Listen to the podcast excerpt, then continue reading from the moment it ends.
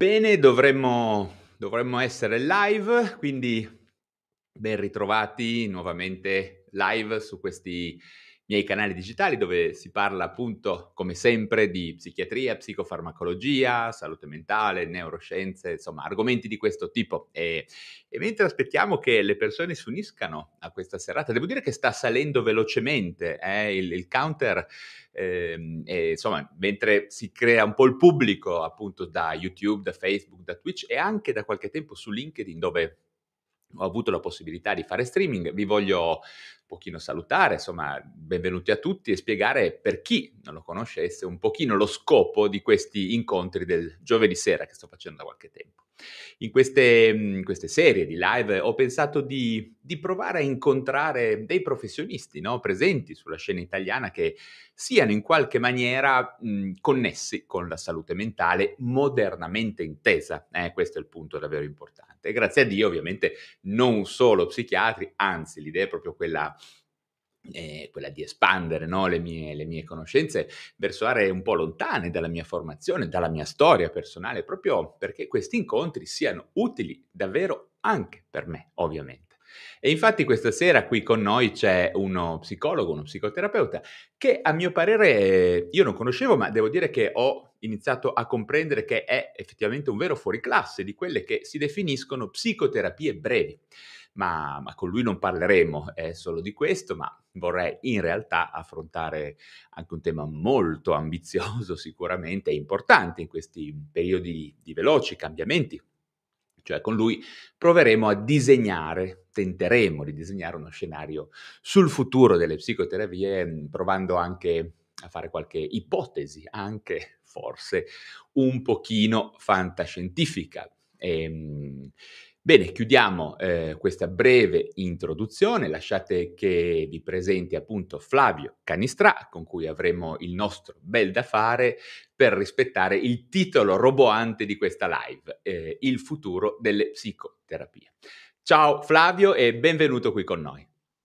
Ciao Valerio, grazie mille, grazie per avermi invitato e grazie a tutte e tutti che stanno seguendo adesso questa live stanno salendo velocemente. Devo dire che anche le risposte al, alla storia che ho fatto oggi per introdurre un pochino questo, questo intervento live ha avuto grosso riscontro. Quindi eh, non so se sei tu che interessi o l'argomento, insomma, devo dire che ha dato un ottimo riscontro e adesso stiamo salendo velocemente come spettatori, quindi questa è una cosa che è indubbiamente un segnale che eh, le cose insomma interessano, le cose di cui parleremo questa sera interessano. Prima cosa, dimmi però subito come stai, come vanno le cose. Bene, bene, devo dire è un buon periodo, tante cose da fare, però non c'è quella sensazione di, oh mio Dio, non riesco a respirare l'acqua che arriva fino a qui. Quindi è sempre piacevole quando è così, così l'idea di essere abbastanza organizzato. Quindi, Questo bene, è, è, ottimo perché sai che io ultimamente sto cercando psicoterapeuti, sembra che siate tutti full, completamente eh, carichissimi, insomma è davvero difficile a me, o per meglio dire, quelli che mi paiono i migliori, devo dire, so, lavorano tutti tanto, ecco.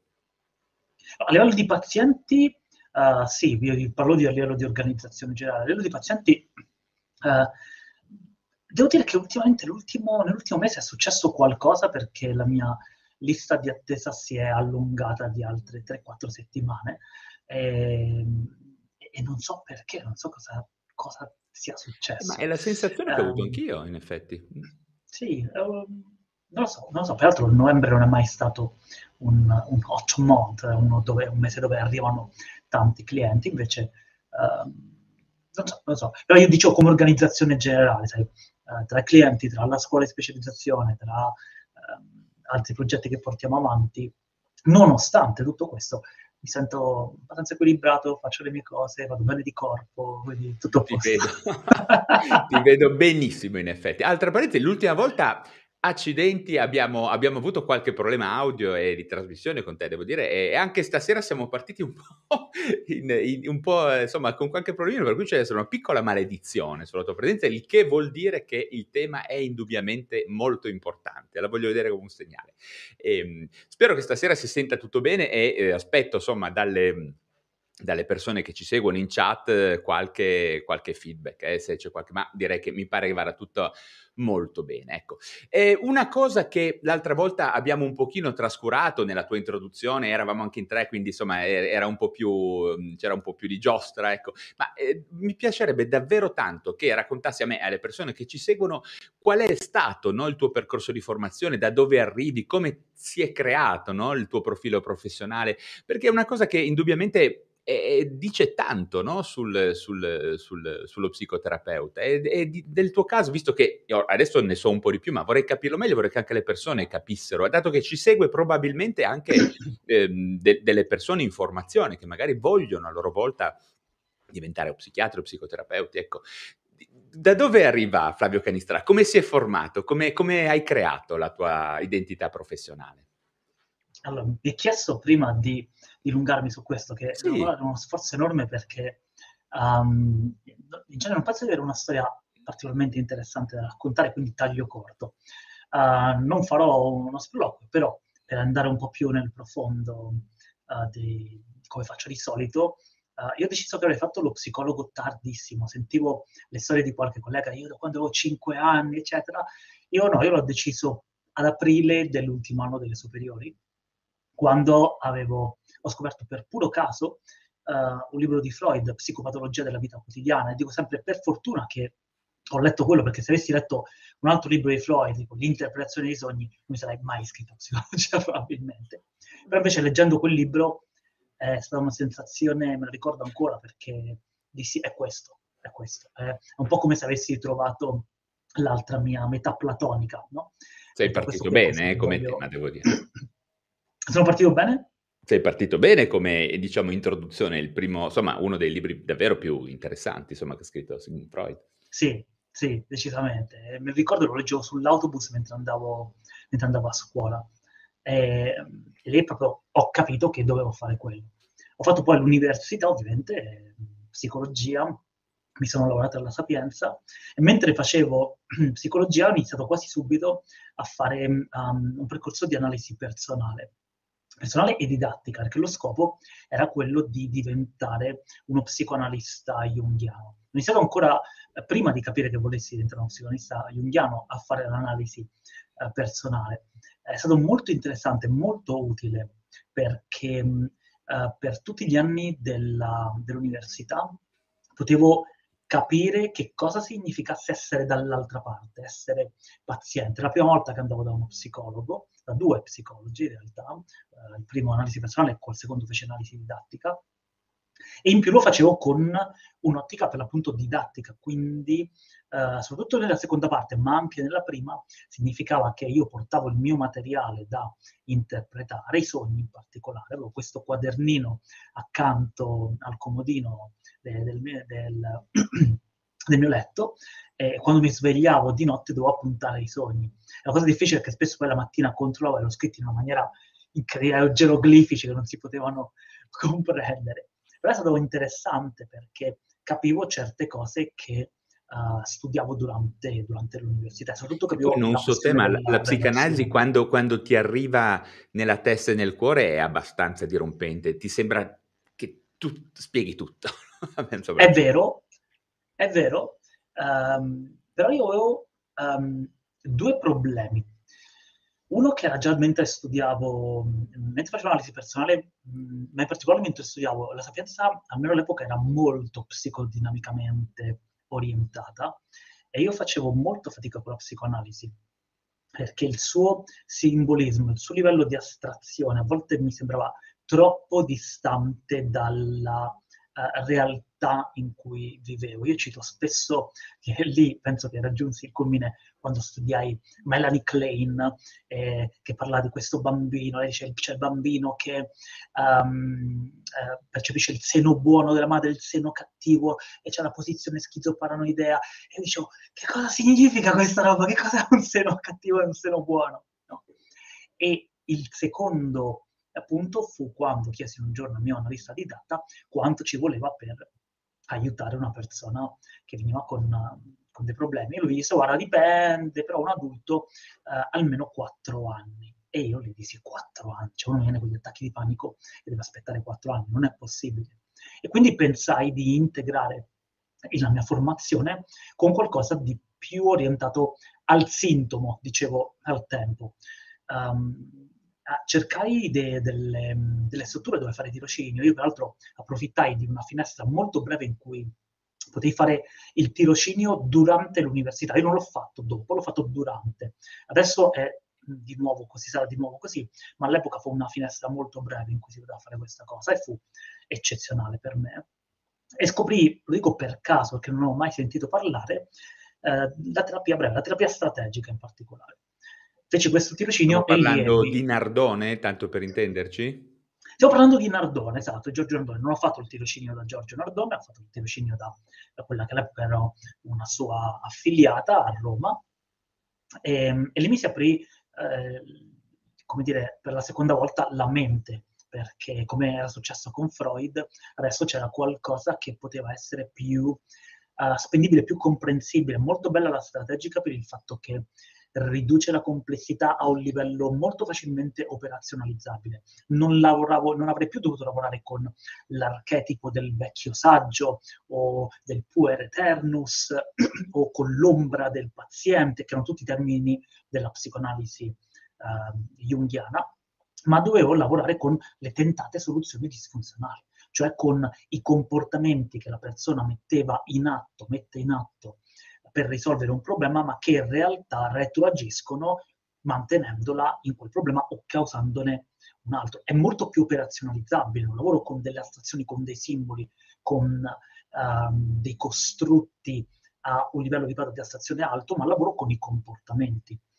Um, da lì il passo è stato breve e sono andato a, ad Arezzo a formarmi in, uh, in terapia strategica da Giorgio Nardone, ho fatto un percorso molto utile, la scuola eh, ti dà veramente un modello molto interessante, eh, poi se vuoi, oggi se vuoi imparare la terapia strategica di Nardone devi andare alla studiare da Nardone, che, che ci vuole molto.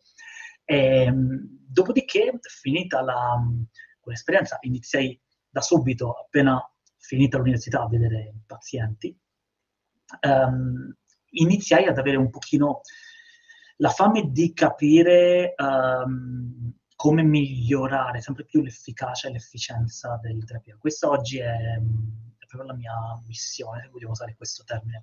Ieri parlavo con una collega... Flavio, perché una cosa, c'è un pezzo davvero interessante.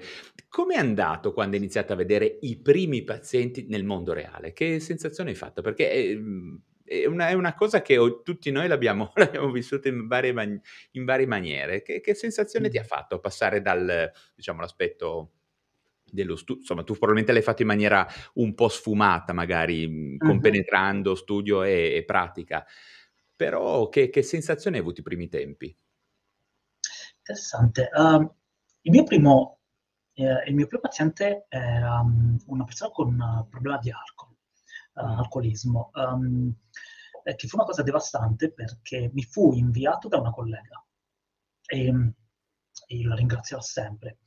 E, um, Paola Lancia, per l'altro fammela citare. E, um, e, era un caso, ovviamente era un caso difficile per chiunque, il bello della, della terapia di Nardone è che hai i protocolli, però non esistono protocolli per tutto e di sicuro non esistono per l'alcolismo. E quindi mi trovavo con un caso che non volevo rifiutare perché era il mio primo caso, ma era anche uh, qualcosa di estremamente difficile su cui lavorare. La mia sensazione fu ci provo, mi do tre sedute di tempo, come in realtà mi suggerì indirettamente proprio Paola, mi do tre sedute di tempo, se in tre sedute vedo che non fa per me, uh, lascio perdere. Siamo andati avanti per 27 sedute, problema risolto, mantenuto il risultato al follow up, eh, non una terapia brevissima, 27 sedute, però uh, ero all'inizio, era un problema complesso, quindi ci sta. E, um, non sono un tipo, una mia collega dice, um, uh, forse dell'estitimico, no?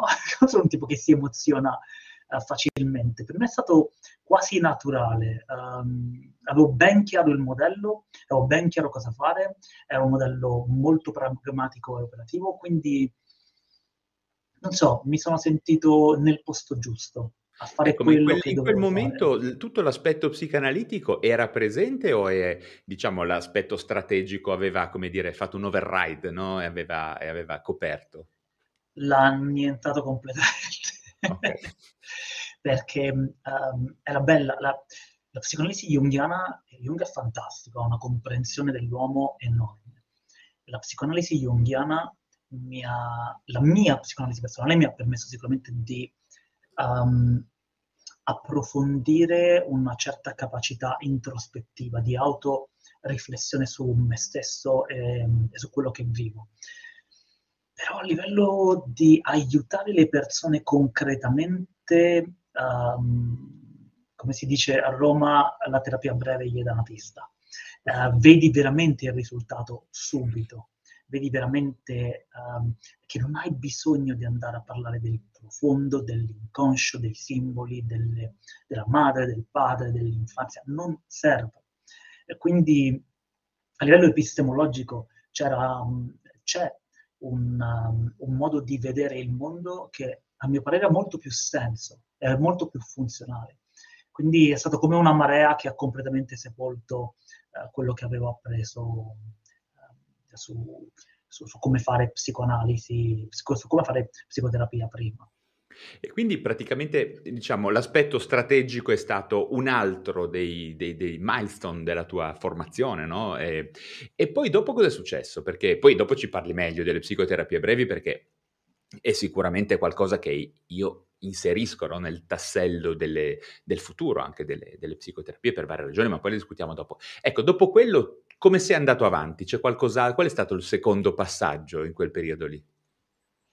Um, avendo fame di, di, efficacia e di efficienza, ho approfondito l'ipnosi ericksoniana facendo un master con Camillo Loriedo e poi um, è, è, stato un caso, volevo capire come rendere più breve la terapia e soprattutto più efficace perché ovviamente ogni modello ha dei limiti, anche la terapia strategica ha i suoi limiti, o cercavo di uh, di superarli.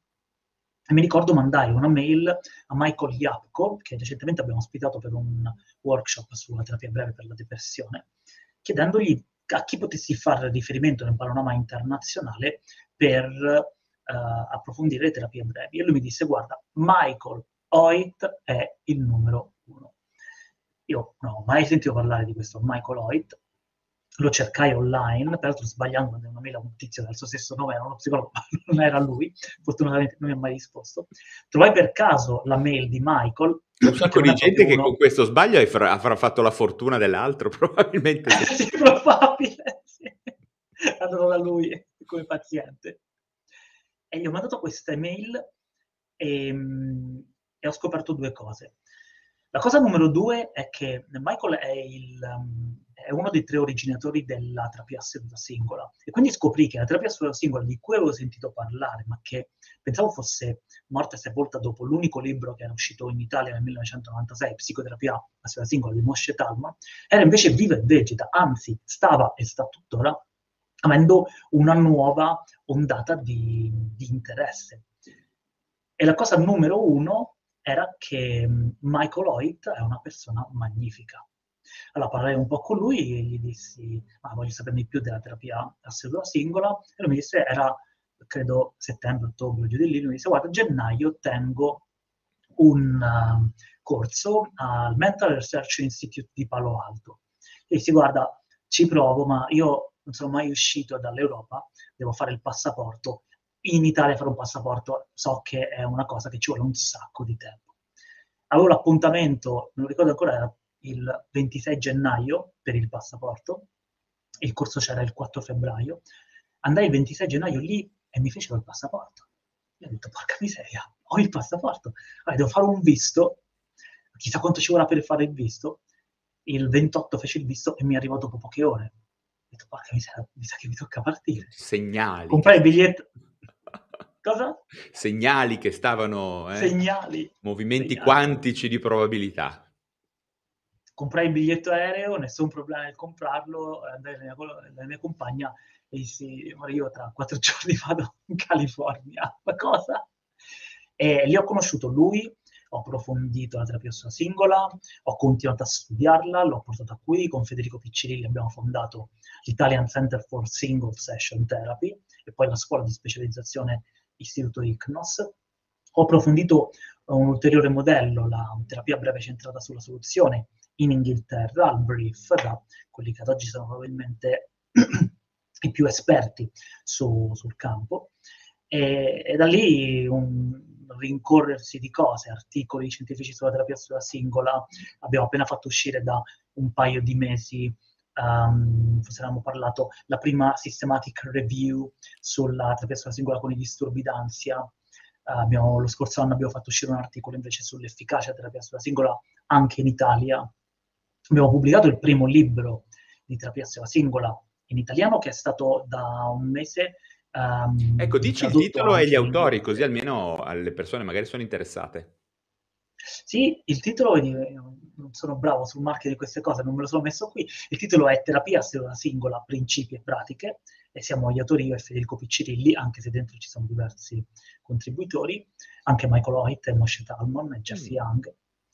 E, ehm, e, poi abbiamo fatto uscire quest'anno Terapia breve centrata sulla soluzione, dove esponiamo il modello a che è un altro libro? È un altro libro che parla di un altro approccio di terapia breve. Ecco che dalla regia mi danno la versione inglese appena uscita. Ma intanto Flavio, guarda, adesso no, non riusciamo, ma quando mettiamo poi, il, si cristallizza su YouTube questo video, metterò il link al... sarà su Amazon sicuramente. Sì, sì, sì. Fallo vedere magari, che mi interessa anche a me, tra parentesi. Okay. Sì, questa è la versione italiana. Sì e, ehm, e, la versione inglese è identica, solo che, che okay. in inglese. Ovviamente Ora metterò il link poi per chi guarderà, diciamo, offline questo video, così, insomma, per gli interessati. Grazie. Beh, questa è, voglio dire, è indubbiamente un pochino il motivo per cui sei di nuovo qua, perché ehm, vabbè, poi parleremo anche del futuro, ma direi che parlando di questi temi siamo già, dal mio punto di vista, nel futuro per quello che vedo un po' in giro. Ecco, perché dopo che abbiamo fatto il live insieme a te, ho ricevuto una valanga, una, un'ondata di richieste di informazioni um, sull'efficacia del metodo, su che cosa fosse il metodo, perché poi le persone chiaramente è stato un live un pochino mhmm, sfortunato, non si sentiva tanto bene, poi eravamo in tre, forse c'era anche un po' di, di, di giostra, come dicevo prima, no? di interplay che è stato anche divertente, però forse molta gente mi ha fatto tante domande che mi hanno fatto pensare che forse era il caso di reinvitarti perché ehm, indubbiamente c'è interesse ai temi di cui ci stai parlando questa sera. Quindi io quello che ti vorrei chiedere adesso di fare è dare un pochino una, una diciamo, un, un, pacchetto base di informazioni su quello che sono le terapie brevi e in particolare di, eh, delle terapie a seduta singola, perché me l'hanno davvero chiesto tantissime persone. Ok, uh, cerco di farlo in una maniera non noiosa.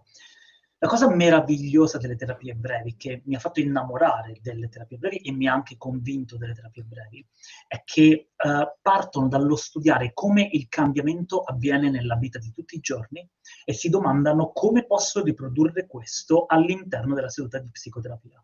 Quindi non partono da un costrutto teorico, teorico, un'analisi dei problemi dell'uomo, delle cause o del loro funzionamento, ma partono da come funziona il cambiamento nella vita reale. Una volta che ho capito come posso riprodurre questa cosa all'interno della seduta.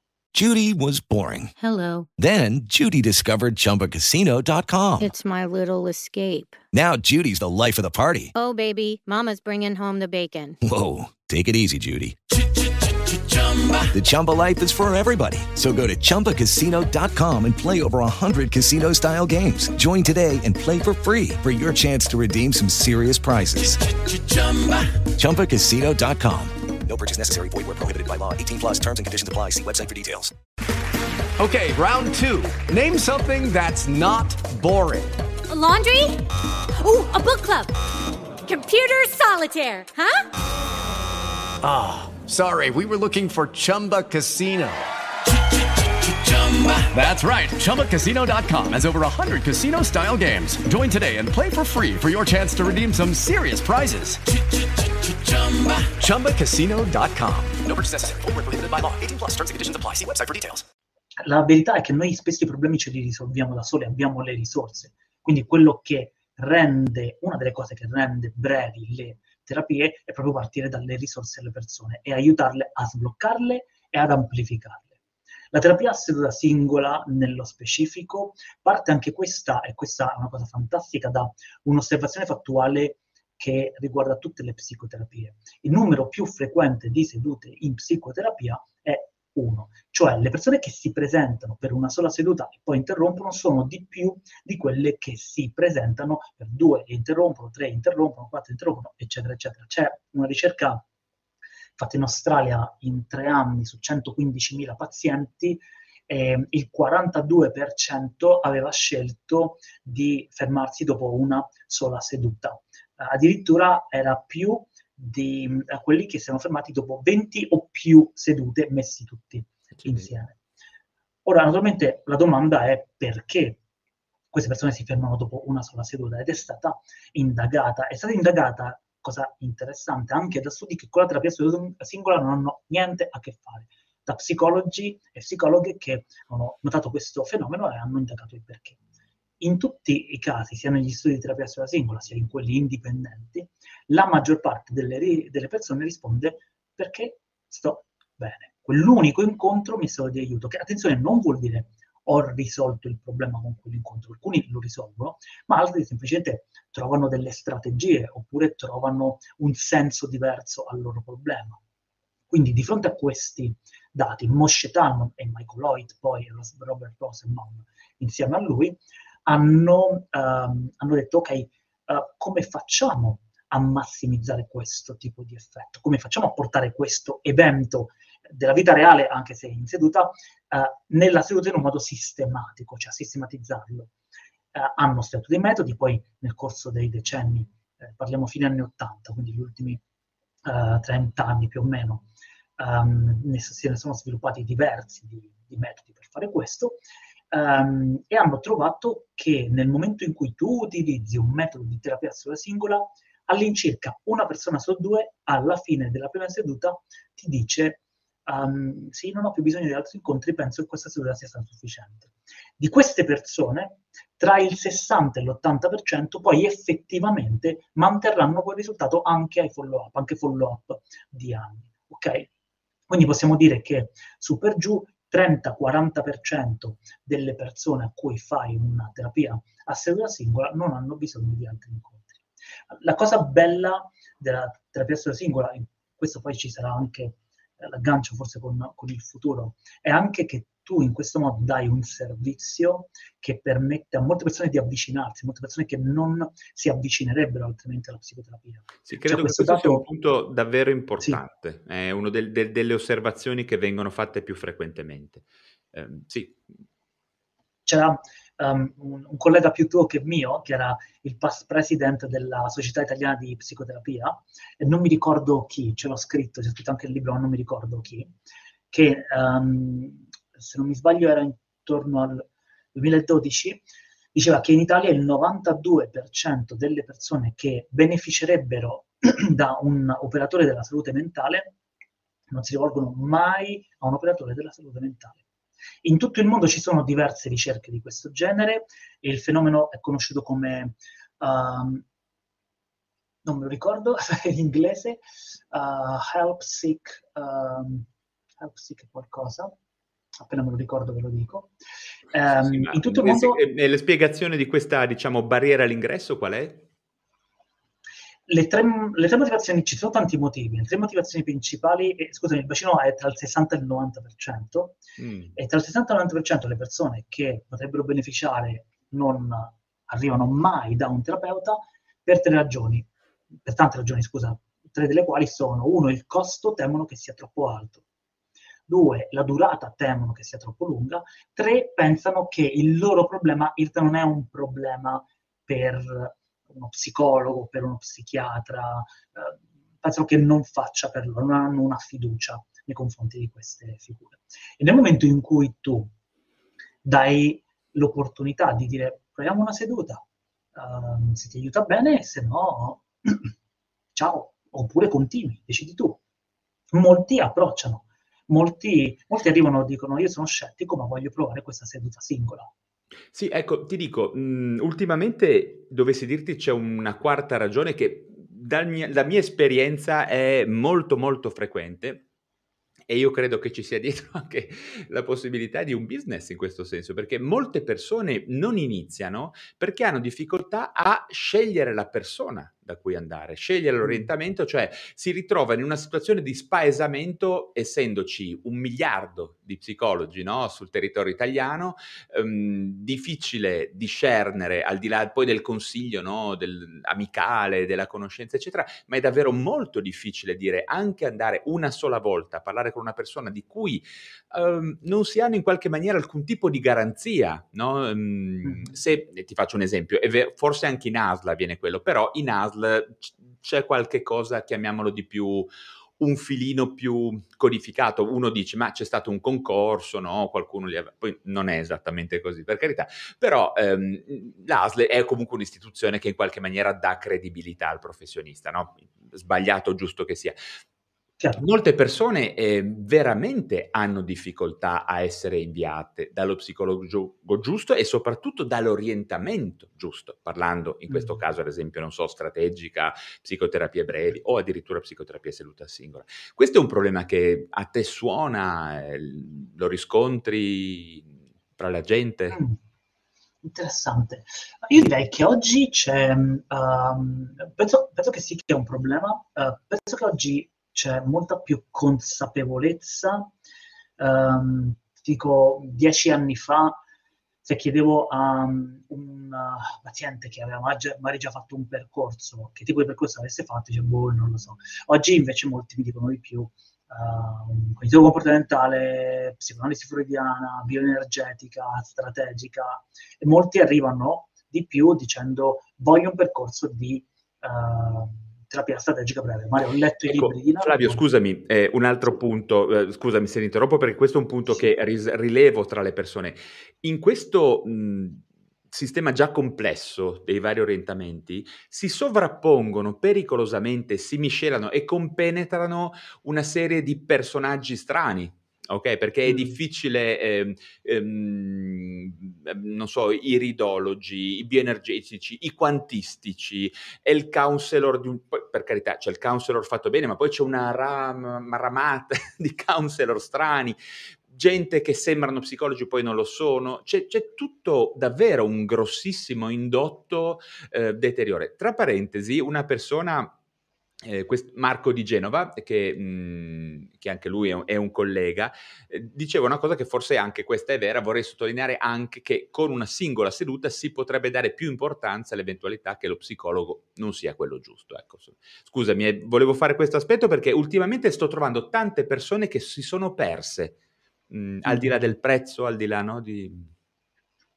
Interessante, sto cercando di um, vedere se, di pensare se uh, nelle mie esperienze c'è questo. Um, non lo sto ravvisando, però devo dire che probabilmente io ho anche una casistica distorta, che essendo molto presente sul web con i video, eccetera, um, anzi a volte troppo, eh, perché le persone, io di video parlo spesso di tecnico, che tu mi dai la tecnica, e ovviamente non è sempre No, tu così. sei proprio un caso particolare, devo dire che tu eh, traspare molto caso, bene. Lo dico da, da quando sono piccolo. sì, nella migliore accezione possibile, chiaramente, però si traspare molto bene. Ecco, questo ovviamente è un aspetto che nel tuo caso, probabilmente, nel caso anche di molte altre persone, devo dire, non so, um, ti faccio un esempio, l'altro giorno ero con un altro collega che si chiama Stefano Scatena, anche lui ha una proiezione sul web davvero, insomma, è difficile che uno vada da lui sbagliandosi, quantomeno personologicamente sai chi è, come sa, sa, la gente sa adesso un po' di più, ma anche dai tuoi canali sa chi sei tu, quindi è un po' diverso. Le persone, chiamiamole un po' meno scafate, eh, non so, le trovo perse in questo mare di psicologi, orientamenti. Eh. Siamo, siamo decisamente troppi. Sai che gli orientamenti sono, c'è chi dice 400, c'è chi dice 500, c'è chi dice 1200, in ogni caso sono troppi. E, ehm, 1200 sono tantissimi. 1200, ma anche 500, io non, non so chi li ha contati soprattutto. e, um, in più um, c'è la difficoltà a riuscire a comunicare in maniera adeguata quello che facciamo. Eh, spesso um, sai, sai che in Italia noi siamo circa 100.000 psicologi, che è un quarto degli psicologi di Stati Uniti ed Europa messi insieme, un terzo degli psicologi d'Europa. Quindi sì, si può creare un po' di confusione. Sicuramente, peraltro, nel paradosso del paradosso è che l'Italia è il paese, almeno qualche, fino a qualche anno fa, non sono aggiornato all'ultimo lustro, è il paese europeo col più basso tasso di accesso ai servizi di salute mentale. Quindi, eh, sì, quindi um, sì, è una confusione. Io se dovessi dare, non so se c'è anche questa richiesta, Valerio, ma se dovessi dare un suggerimento, in realtà è il suggerimento che do alle persone quando mi chiedono come faccio a capire uh, se lo psicologo è quello giusto, quello che fa per me, io dico tre cose che possono... Questa è una cosa che chiedono mia... tutti, quindi spiegacela bene perché davvero è, un, è un'altra domanda frequente. Ok, allora, uh, la mia visione eh, basata su dati, è questa. Ci tengo a dire basata su dati, ma anche mia visione, perché sai che ci sono tanti dati, soprattutto in psicoterapia, anche magari a volte non proprio eh, collimanti tra loro. Um, una fetta importante di dati ci dice che tutte le psicoterapie sono efficaci, quantomeno gli approcci maggiori sono tutti efficaci, più o meno allo stesso livello. Questo è proprio conosciuto come paradosso dell'equivalenza. Non discutiamo del, del perché, ma atteniamoci a questo, che quindi bene o male, da qualunque approccio non terapeuta vai, parlando, ripeto, degli approcci quantomeno quelli maggiori, um, hai buone possibilità di risolvere il tuo problema.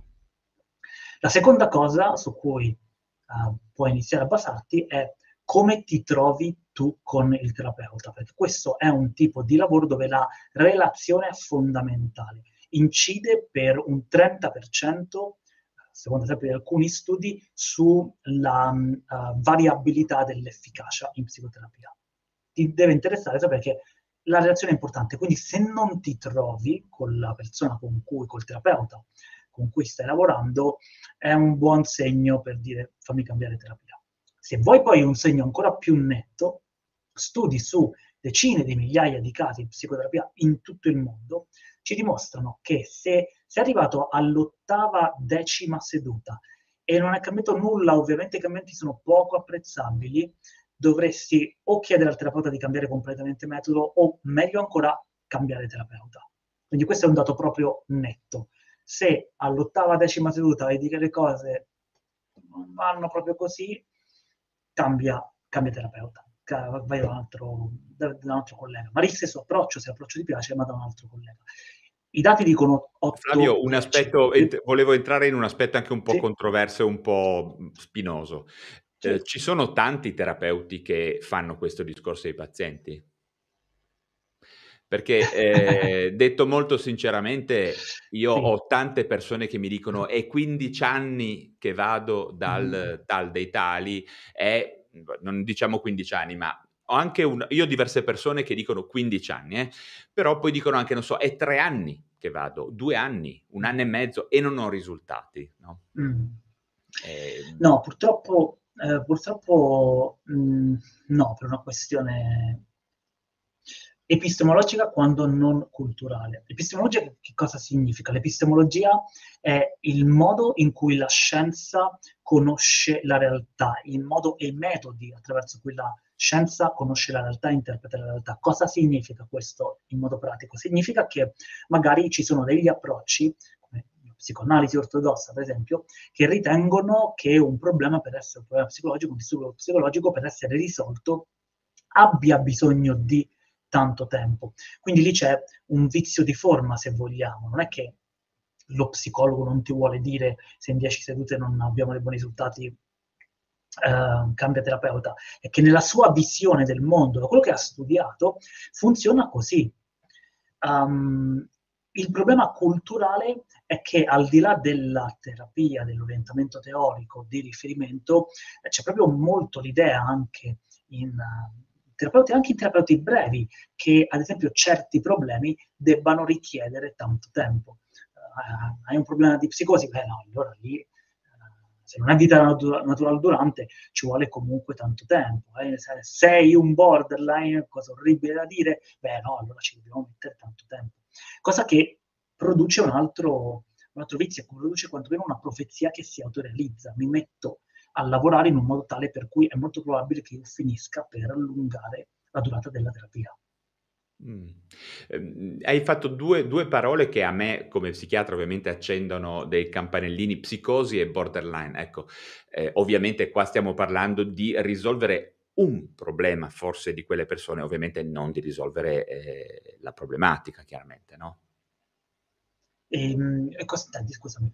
No, nel senso che mh, eh, una persona che ha una psicosi cronica, ad esempio una schizofrenia, eh, insomma, mh, chiaramente non stai curando, no, per far passare un messaggio che non sia, come dire... No, giusto. Esatto.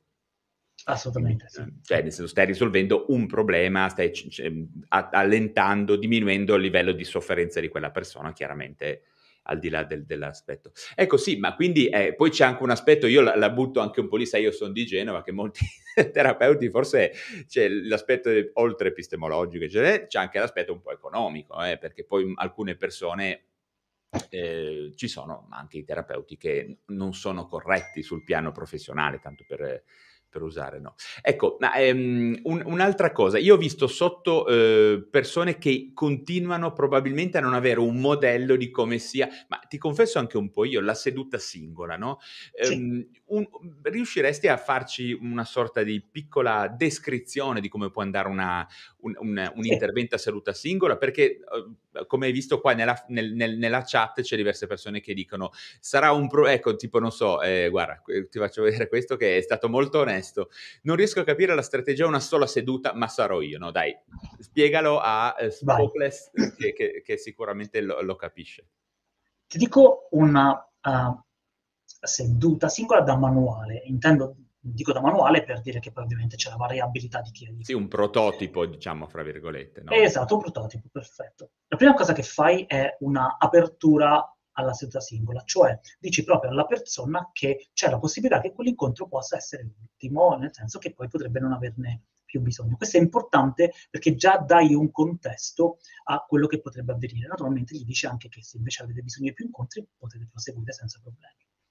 Fai poi una definizione operativa del problema. Operativa significa che ti fai spiegare il problema con le parole della persona e stando su cose concrete, fatti concreti. Eh, per dirla in termini ancora più semplici, eh, comportamenti. Sai come funziona il problema a livello comportamentale. Se una persona ti dice sono depresso, andrei proprio a chiedere cosa fai che ti fa dire che sei depresso. Se dici ho bassa autostima, cioè cosa fai, cosa intendi, cosa fai per, che ti fa dire di avere autostima. Sì, abbassare proprio il livello di astrazione, mi viene a dire, no? A Bravissimo, proprio esattamente. pratico.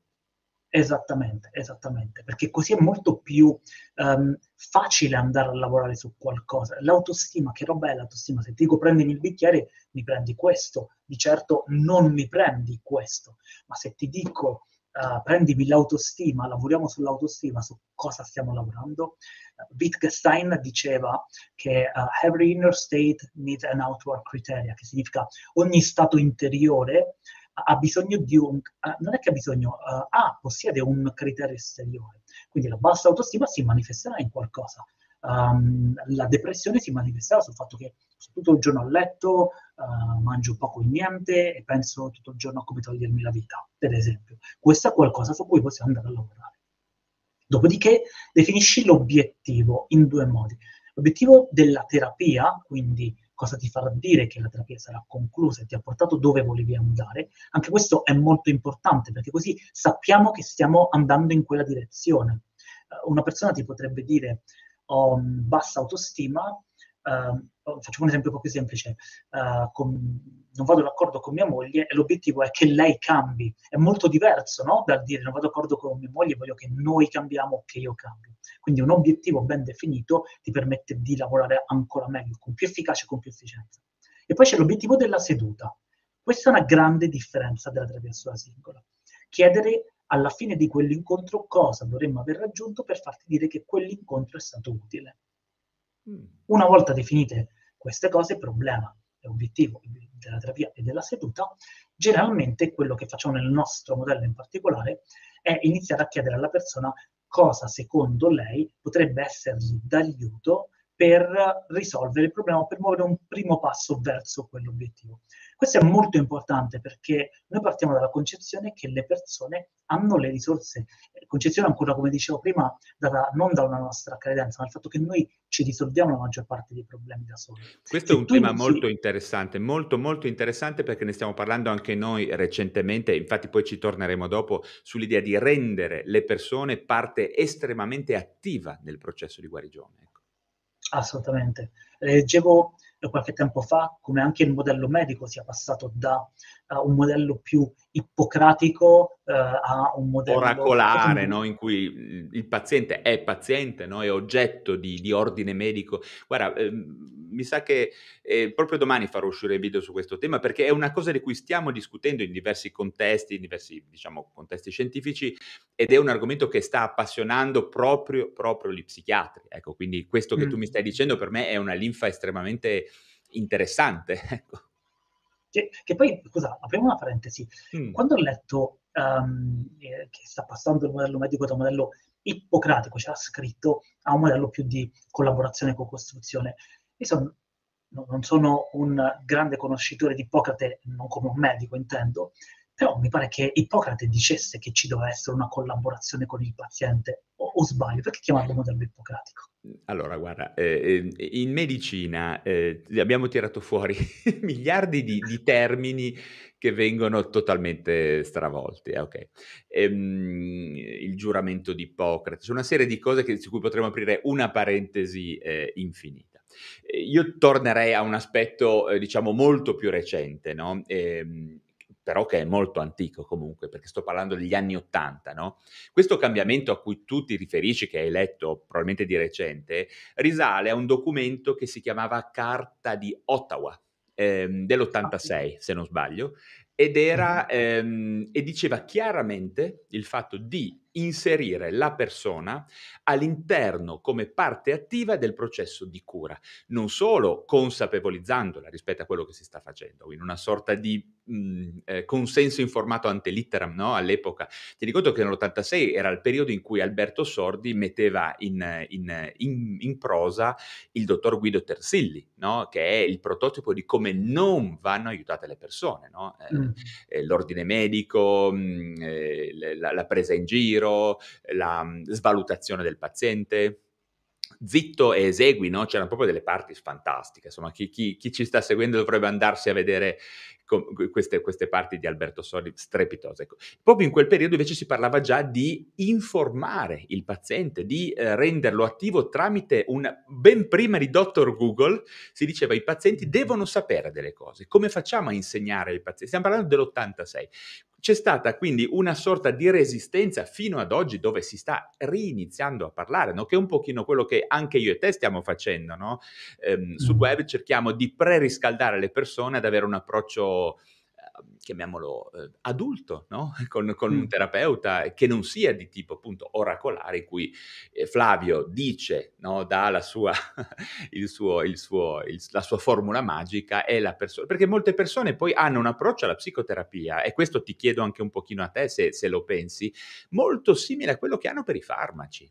Cioè, hanno mm. un'idea passiva, eh, cioè mh, se il farmaco vagamente può essere inserito in un contesto, diciamo, in cui eh, di, di, pillola magica, no? io faccio qualcosa, qualcosa dentro il mio cervello cambia e vediamo se funziona. Ma la psicoterapia per definizione, e qua potremmo iniziare a agganciarci no? all'aspetto di cosa potrà caratterizzare le psicoterapie del futuro, credo che passi, ehm, dovrebbe passare quantomeno da una fortissima eh, riposizionamento della persona che ci chiede aiuto al centro della, della, della, della scena no? e fare in modo che sia il meno possibile parte passiva ma diventi...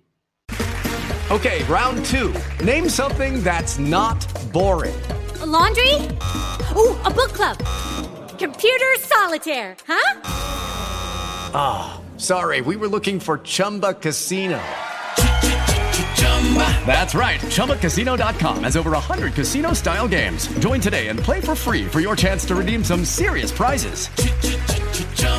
ChumbaCasino.com. No purchase necessary. Full prohibited by law. 18 plus terms and conditions apply. See website for details. Judy was boring. Hello. Then Judy discovered ChumbaCasino.com. It's my little escape. Now Judy's the life of the party. Oh, baby. Mama's bringing home the bacon. Whoa. Take it easy, Judy. The Chumba life is for everybody. So go to ChumbaCasino.com and play over 100 casino style games. Join today and play for free for your chance to redeem some serious prizes.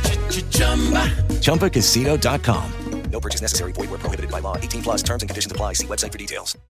Eh, lui il primo attore del suo miglioramento, no? Qualcosa del genere. Sì, ehm, prima di andare sul futuro, che non voglio poi sem- far sembrare che um, e, e vado alla, domanda, eh, riconnettendomi peraltro a quello che hai appena detto, è quello che fa la terapia sulla singola ed è quello che è la forza della terapia sulla singola. Nel momento in cui chiedi alla persona, secondo te, di cosa hai bisogno, è ovvio che ci sono anche i casi in cui la persona ti dice qualcosa di fortemente sensato e utile, lo elabora insieme a te, ok? Ma se anche non dovesse darti già il piatto pronto, ti dà degli elementi con cui puoi costruire un approccio, un, un intervento molto più funzionale, perché eh, come avviene, ehm, forse, forse in medicina più che... Eh, ci, può, ci, può, essere un esempio molto calzante, no? quando eh, tu adatti la terapia anche um, al metabolismo, alla fisicità della persona, penso anche a una terapia riabilitativa, non puoi chiedere a un nonnetto di 80 anni di prendere e correre, ok?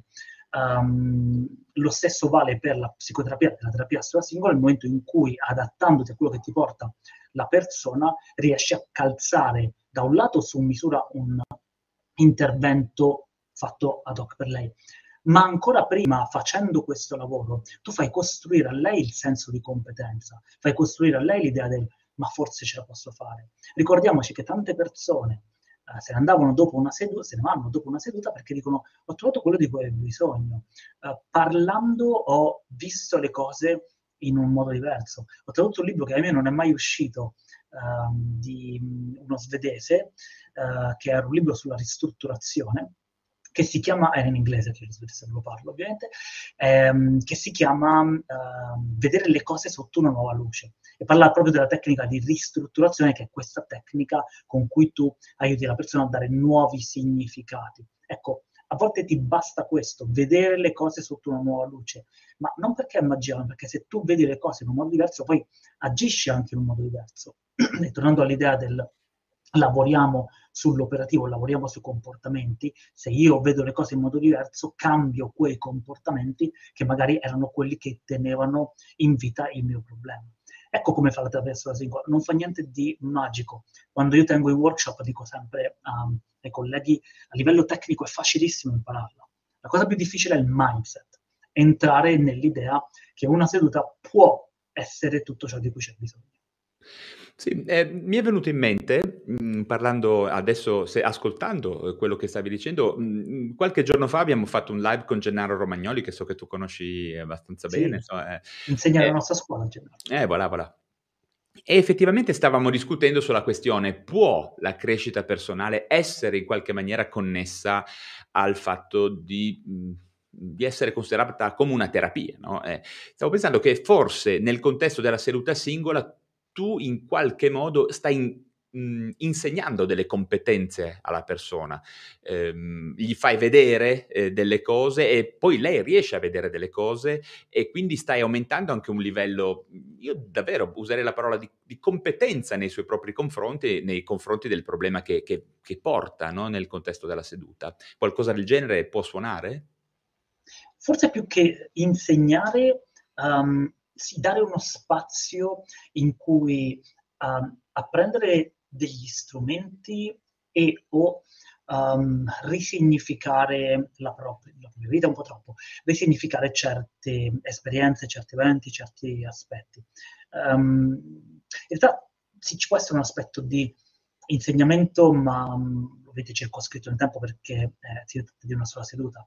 Uh, generalmente io ho scritto un, um, un articolo dove parlo di, di, di questa cosa. Um, adesso sta peraltro il reviewing, vediamo se, se verrà pubblicato, dove cinque cose che vengono fatte all'interno di una seduta singola sono uh, cinque possibili strade che puoi prendere. Sono uno, aiutare la persona ad aumentare le proprie conoscenze barra cambiare i propri significati. Quindi fai proprio un lavoro su questo, su aiutarla a dare una nuova cornice, una nuova interpretazione, non tua del terapeuta, ma sua della persona e anche questo è fondamentale per rendere le terapie brevi, perché se sono io che ti impongo il significato, tu hai un complesso edipico che devi eh, risolvere, tu il rapporto con i tuoi genitori, la cosa difficile è che tu devi accettare queste cose che per te comple- erano completamente strane fino a poco fa.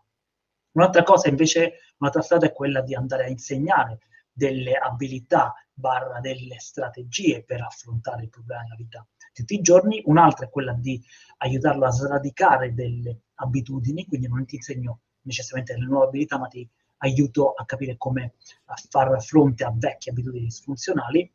Um, un'altra ancora è quella di andare a lavorare, se possibile, sull'ambiente, quando è l'ambiente, eh, quando è il lavoro sull'ambiente la cosa migliore da fare per sbloccare il problema, oppure capire che non si può lavorare su il problema ambientale e quindi ambientale sistemico e quindi spostarsi su qualcos'altro e alla fine fare un lavoro sulla motivazione che ci sono situazioni in cui invece la persona ha proprio bisogno di cambiare la propria motivazione rispetto all'approccio.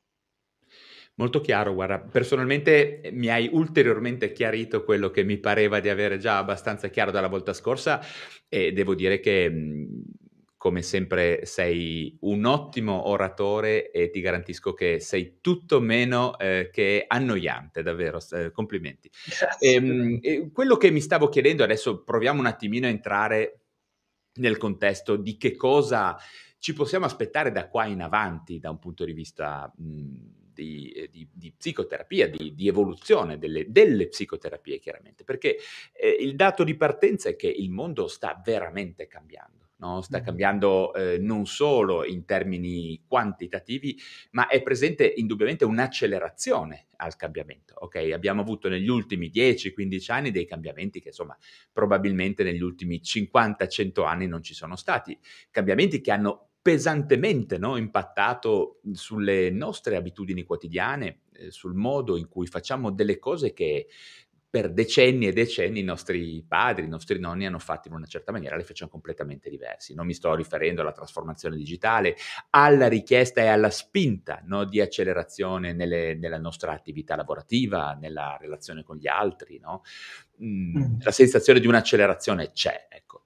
Ehm, chiaramente ehm, uno potrebbe dire, eh, degli interventi psicoterapeutici a seduta singola, eh, chiamiamoli veloci, rapidi, eh, in qualche maniera, usiamo una, questa, questo genere di, di, semplificazione, potrebbero essere estremamente adatti a quello che è il cambiamento attuale del mondo. No? Ehm, d'altra parte mi sto effettivamente chiedendo, no, e lo chiedo un pochino anche a te, se questi, se mh, è, è vero che questo genere di psicoterapia segue l'accelerazione del mondo, se sì, eh, se non potrebbe anche questo essere un problema e ehm, secondo te eh, quali saranno gli sviluppi sulla base di questo, chiamiamolo di questo, di questo cambiamento dell'ambiente intorno a noi eh, sul piano delle, delle, psicoterapie? Cioè è quella, mh, la psicoterapia breve, addirittura seduta singola, è quella giusta per questo mondo? Oppure cambiare ancora qualcosa? O insomma cose di questo genere, perché è un mm-hmm. aspetto che forse vale la pena iniziare ad affrontare a questo punto.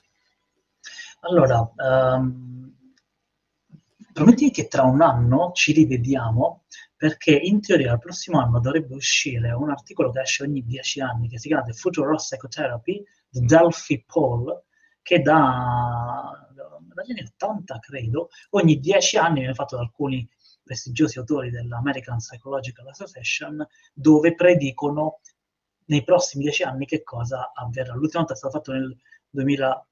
Questa è l'informazione che è probabilmente core di, questa, di questo nostro live e per cui molti ti ringrazieranno. Ok, fantastico. Eh, Dove lo trovano questo articolo? Dove si trova? Allora, Dove si troverà? Ehm, eh, si troverà, credo che abbiano pubblicato sai che non mi ricordo su che rivista, se proprio su Psychotherapy o se su, su un bollettino dell'EPA, però eh, l'ultimo, eh, mi ricordo uno degli autori è John Norcross, mm. eh, si chiama The, Fu- The, Future of Psychotherapy, The Delphi Poll, Delphi come l'oracolo di Delphi.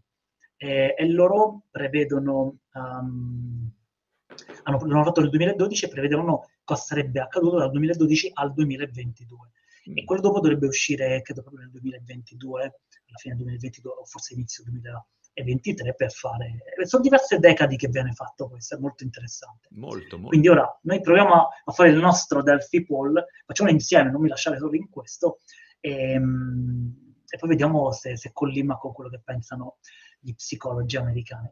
Allora, rispetto alla terapia singola, um, non sarà l'unica risposta, eh, però sarà eh, sicuramente una risposta um, importante e sempre più dominante. Non lo dico perché io tengo per questa squadra. Um, Peraltro non ci sarebbe che... nessun problema, eh, giustamente. Eh, insomma, mi stai no, però, convincendo però... anche a me col passare del tempo, eh, devo dire.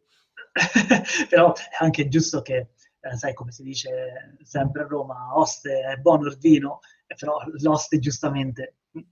Però perché uh, mi convince questa cosa? Um, Innanzitutto la terapia sulla singola, eh, aspetta, prima dico perché mi convince. Um, I sistemi sanitari di tutto il mondo sono, quasi di tutto il mondo, sono in crisi, perché c'è una richiesta enorme. Leggevo un articolo dell'American uh, Psychological Association, uh, non era un articolo, era proprio un, un progetto di, di ricerca um, che diceva che nonostante l'aumento degli psicologi in... anche negli Stati Uniti, non si riesce a rispondere alla richiesta di uh, salute mentale di professionisti e di servizi di salute mentale uh, sempre degli, degli, Stati Uniti. Si è al di sotto di uh, un 20%, cioè un 20% che rimane scoperto. E peraltro questo era un articolo del 2015 che faceva una proiezione dal 2015 al 2030 e la proiezione era che saremmo rimasti sempre, sare, sarebbero, saranno rimasti sempre al di sotto di, di, questa, di questa soglia. Quindi psicologi italiani siamo troppi, andate tutti in America che loro ne hanno più bisogno. In Alaska per me c'è, c'è un grande bisogno. di vedo, Anchorage sarà la nuova mecca degli psicologi italiani, forse. Sì, come mai? Beh, Alaska è, non c'è nessuno e ci sono ah, orsi ah, okay. e neve, insomma, psicologi. Ok. Pensavo, pensavo che cioè, fosse qualche evento che mi ero perso. No, no, è solo per, per, per, la desolazione dell'ambiente. Ma io ci andrei a vivere, starei benissimo in un posto come quello. No, no, Alaska Comunque, è bella, Alaska è bella, certo. Um, quindi, da fronte di uh, sistemi sanitari in crisi sia da un punto di vista delle risorse, sia um, umane, sia da un punto di vista delle risorse economiche, figurati. Uh, quando arriva qualcuno che ti dice può bastare una seduta. Ok, round two. Name something that's not boring. A laundry? Oh, a book club. Computer solitaire, huh? Ah, oh, sorry, we were looking for Chumba Casino. That's right. ChumbaCasino.com has over 100 casino style games. Join today and play for free for your chance to redeem some serious prizes. ChumbaCasino.com. No purchase necessary. Full prohibited by law. 18 plus terms and conditions apply. See website for details.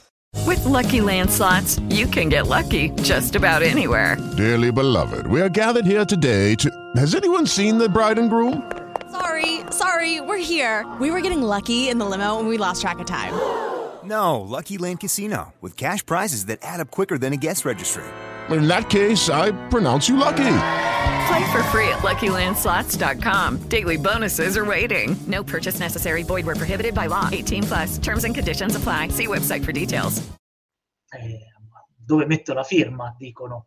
Dicono sistemi sanitari. Penso le assicurazioni, le assicurazioni si picchieranno per, per avere un terapeuta seduta singola con i controcazzi, credo che già in realtà uh, questo è um, un timore dei terapeuti di persona singola, uh, che in realtà già da qualche deca- deca- decade dicono non trasformate la seduta singola, voi assicurazioni, in la psicoterapia basta una seduta, perché non è questo.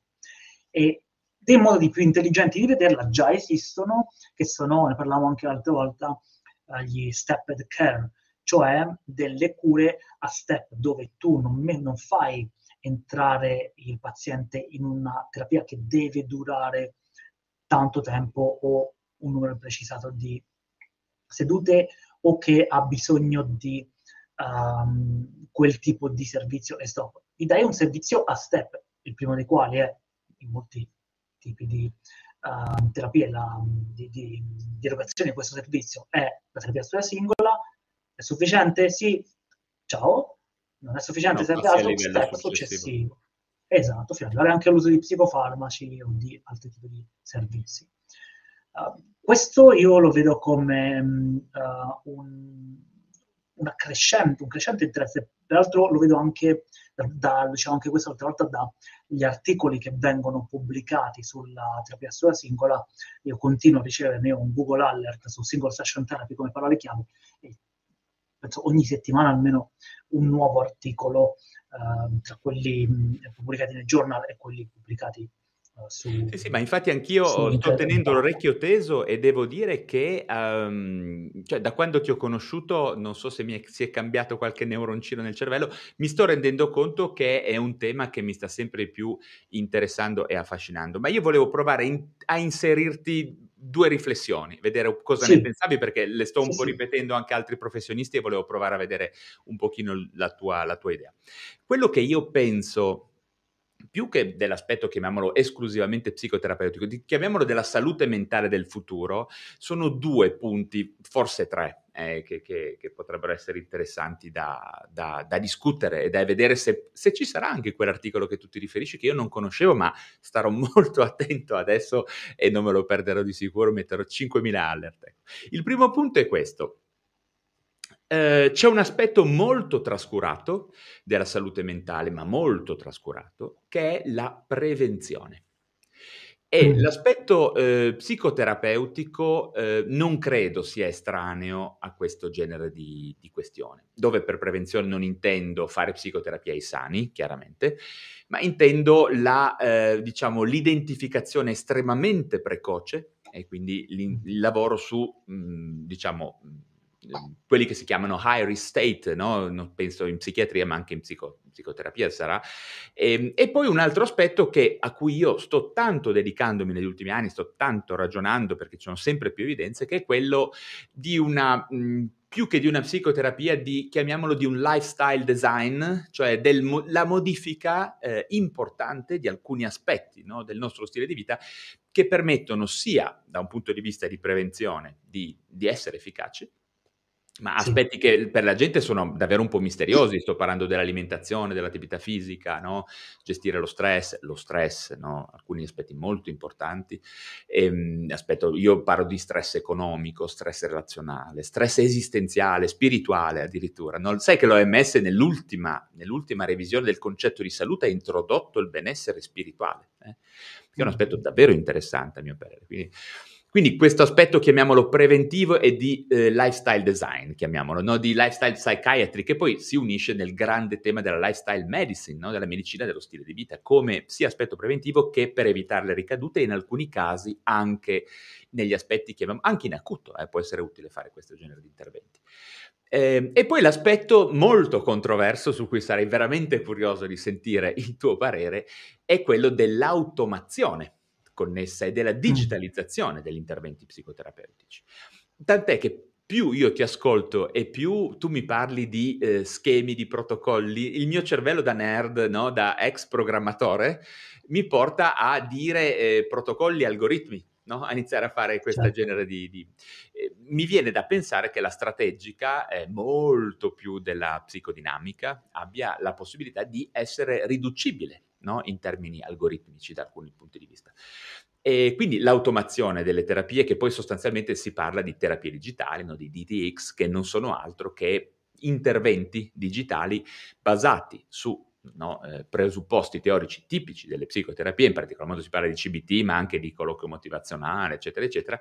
E questo aspetto è un aspetto molto importante perché se è vero che mancano no, gli psicologi, se è vero che le psicoterapie costano troppo, se è vero che non è facile accederci, se è vero, se è vero, se è vero, se è vero, e viene da pensare che quello che è successo al cinema, alla musica, al commercio, alle banche, no, possa succedere anche agli interventi in salute mentale, che quindi ci sia la possibilità di disintermediare eh, diciamo, la base di conoscenze che caratterizza eh, gli psicoterapeuti e di fare in modo che le persone accedano direttamente a, questo, a questa base di conoscenze tramite dei dispositivi, del software. Ok, queste due mm. sono un pochino lifestyle, psychiatry e prevenzione e automatizzazione, diciamo, automazione delle, delle psicoterapie. Tu che ne pensi? È un, uh, è un campo enorme. Um, peraltro ti do la mia opinione, um, io sono esperto di terapie brevi, non esperto di questo. No? Um, quindi, no, tu non lo sai, ma idea. sei esperto, fidati, te lo dico io. Non lo so, ma sono esperto. Tu okay. lo, fidati, fidati di me. Sono certo che tu sei esperto perché ti sento parlare ormai sto iniziando a conoscere come, come ti muovi e il tuo parere per me sarebbe molto prezioso, è molto prezioso. Allora, ti ringrazio per la sia, che peraltro sai che è reciproca perché uh, i tuoi eh, i tuoi video, il tuo contenuto per me sono sempre una fonte di ispirazione e di formazione, nel senso apprendo molte cose dal modo anche in cui um, divulghi e in cui parli della materia eh, della, della, psichiatria in particolare. Um, allora, allora eh, da cosa partiamo? Um, se dovessi fare una prevenzione, della prevenzione, ok, la prevenzione. Uh, la mia sensazione è che la prevenzione ad oggi, parlo almeno per il nostro Stato, non ho una eh, conoscenza sufficiente per, altre, per parlare di altre nazioni, è che sia tanto lasciata a noi, cioè ai cittadini. Se dovessi fare una scommessa cosa succederà da qui a dieci anni rispetto alla prevenzione, direi praticamente niente, non a livello istituzionale quantomeno. Ora non voglio fare di tutte le buon fascio, ci sono tutta una serie di istituzioni pubbliche e soprattutto private che si occupano di fare la, la prevenzione. E devo dire che um, l'interesse che il Covid ha fatto spostare sulla psicologia potrebbe essere um, un camp- una spia per farci sperare che dei programmi di prevenzione più um, intensivi, possiamo dire, vengano sistematizzati anche all'interno del, de, de, de, del nostro paese. Um, però tra qui die- da qui a dieci anni non riesco a immaginare... La vedi, la vedi grigia, come si dice. non grigia perché non fa schifo. L'Italia comunque c'è un motivo se ha il più basso tasso di accesso ai servizi di salute mentale. Il motivo non è solamente che pensiamo ancora che lo psicologo sia il medico dei pazzi. Abbiamo anche un livello di benessere che altri, altri stati si sognano. Um, quindi più che grigia ti direi da qui a dieci anni impercettibile mutamento e è un peccato perché la psicologia, prima ancora che la psicoterapia, secondo me può fare tanto, fa tanto per la, uh, per, per la prevenzione. La, penso che la psicologia, uh, non mi farà aprire questo portone, sia molto più utile per, uh, le conoscenze della psicologia sono molto più utili per i discorsi di prevenzione che per i discorsi di psicoterapia. Psicoterapia e psicologia non sono la stessa cosa eh, le terapie brevi sono debitrici a, più ad altre branche del sapere che a quelle tipo la comunicazione o l'antropologia o addirittura la logica e l'economia che alla branca del sapere della psicologia, che ovviamente non le esclude. Però la psicologia per il punto di vista della prevenzione può fare e fa davvero, davvero molto. Sì, sì, sono d'accordissimo Quindi, su questo questa è la mia idea. Poi non so a livello, a livello di, di, medicina come siamo, come siamo messi al punto di Ma vista. guarda, c'è un aspetto interessante che a, a, me colpisce. C'è uno studio, adesso mi spiace che non, non, ce l'ho, non, ce l'ho, con me, vabbè, adesso bisognerebbe aprire finestre, ma fidati, c'è uno studio interessante che la prima volta che l'ho visto ho detto, accidenti, questo è uno studio innovativo. Eh, hanno fatto uno, una ricerca su come sono spesi i soldi in medicina, eh, inclusa salute mentale, e la maggior parte, tipo il 85% dei soldi, sono investiti in terapia. Ok? Quindi in, eh, terapia significa la persona sviluppa il disturbo e io lo curo. Eh, questi soldi, l'85% dei soldi quindi investiti in terapia, ottengono un risultato, cioè chiamiamola una restituzio ad integrum no, del paziente, che è pari a circa del 5%. Ok? nel senso che quando il danno è fatto, e questo devo dire che eh, ci sono interessanti evidenze anche sul nostro cervello, su alcuni disturbi perlomeno, cioè quando il, il, il danno è fatto, diciamo, eh, è, è, molto più difficile rientrare, ok? Sì. E i soldi investiti in prevenzione, cioè nel fare in modo che le persone non sviluppino il disturbo, sono quelli che togli quelli, forse togli ancora un pezzo perché c'è qualcos'altro che non so dove era allocato, quindi un 10%. Questo studio qua è uno studio degli anni eh, 70. Cioè se ne sta parlando da una cinquantina d'anni, no? che sarebbe meglio prevenire che curare. È talmente, eh, questa frase qua è, è, fa quasi ridere, no? se la diciamo perché è quasi un prototipo di un'affermazione banale. No? Eppure nessuno ci crede, nessuno ha come dire, investito qualcosa in questo senso. Tieni conto che i soldi per la prevenzione sono ehm, somme infinitamente mino- molto minori di quelle che si usa per la terapia.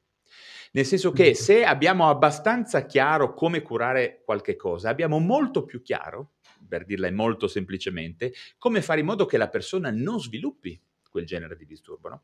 E si passa attraverso situazioni, appunto, come dicevamo prima, che è il lifestyle me- medicina no? dello stile di vita e che sostanzialmente è, passa attraverso la divulgazione, la psicheducazione, eh, mm-hmm. la motivazione, ehm, interventi di tipo, chiamiamolo psicologico, direi, no? comunicativo, psicologico, sociale, in questa, no? all'interfaccia di questi, di questi tre mondi. Ok, round two. Name something that's not boring. A laundry? Oh, a book club. Computer solitaire, huh? Ah, oh, sorry, we were looking for Chumba Casino. That's right. ChumbaCasino.com has over 100 casino style games. Join today and play for free for your chance to redeem some serious prizes. ChumbaCasino.com. No purchase necessary. Forward, prohibited by law. 18 plus terms and conditions apply. See website for details. Che non sarebbero così eh, difficili da eh, portare avanti, probabilmente. Eh, tutto questo è legato al fatto che la prevenzione sostanzialmente ad oggi non è ancora un prodotto, ok?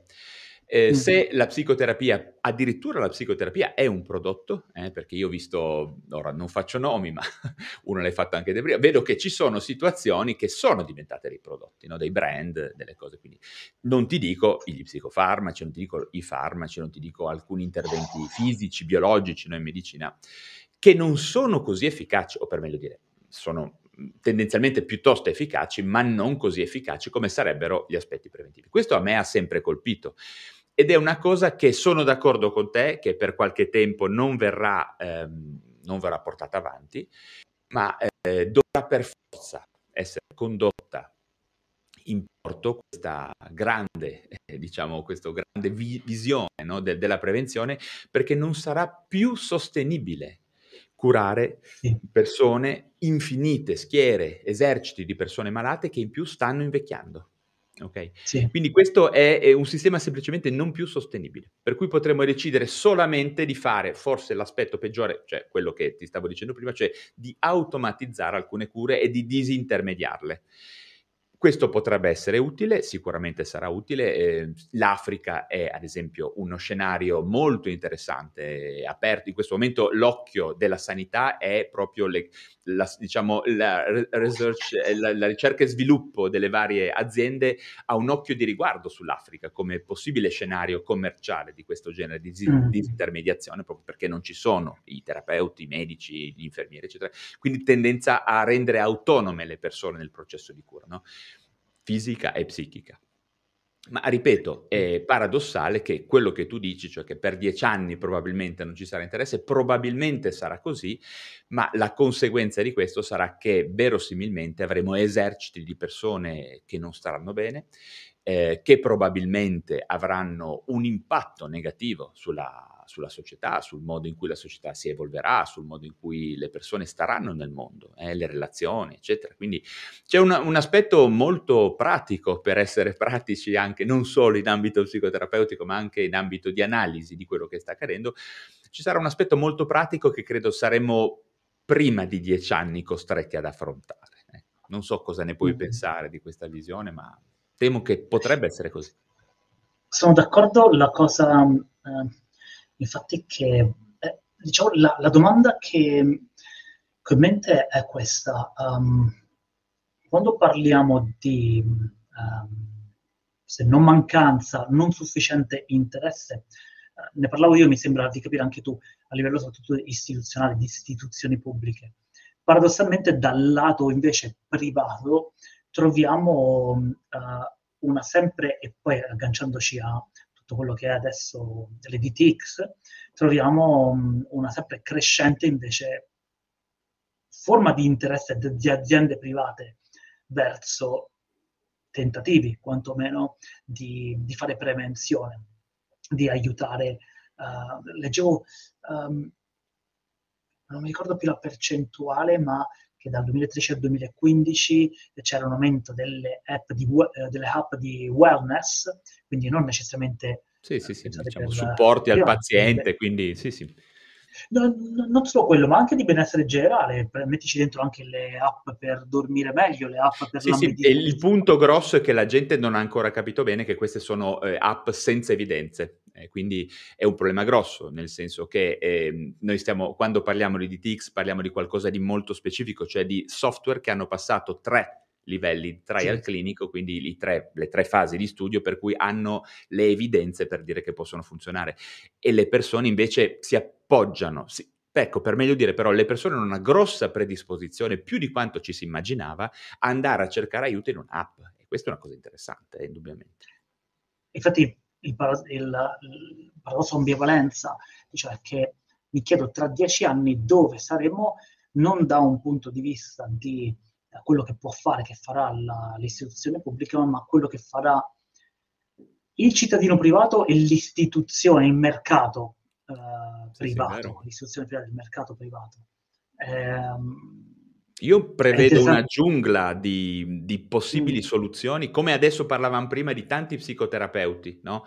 in cui una persona ha difficoltà a orientarsi. Io mi immagino quando avremo, non so, 500 app no? eh, che avranno qualche genere di evidenza, più o meno evidenza, in cui un cittadino proverà una, l'altra chatbot, no?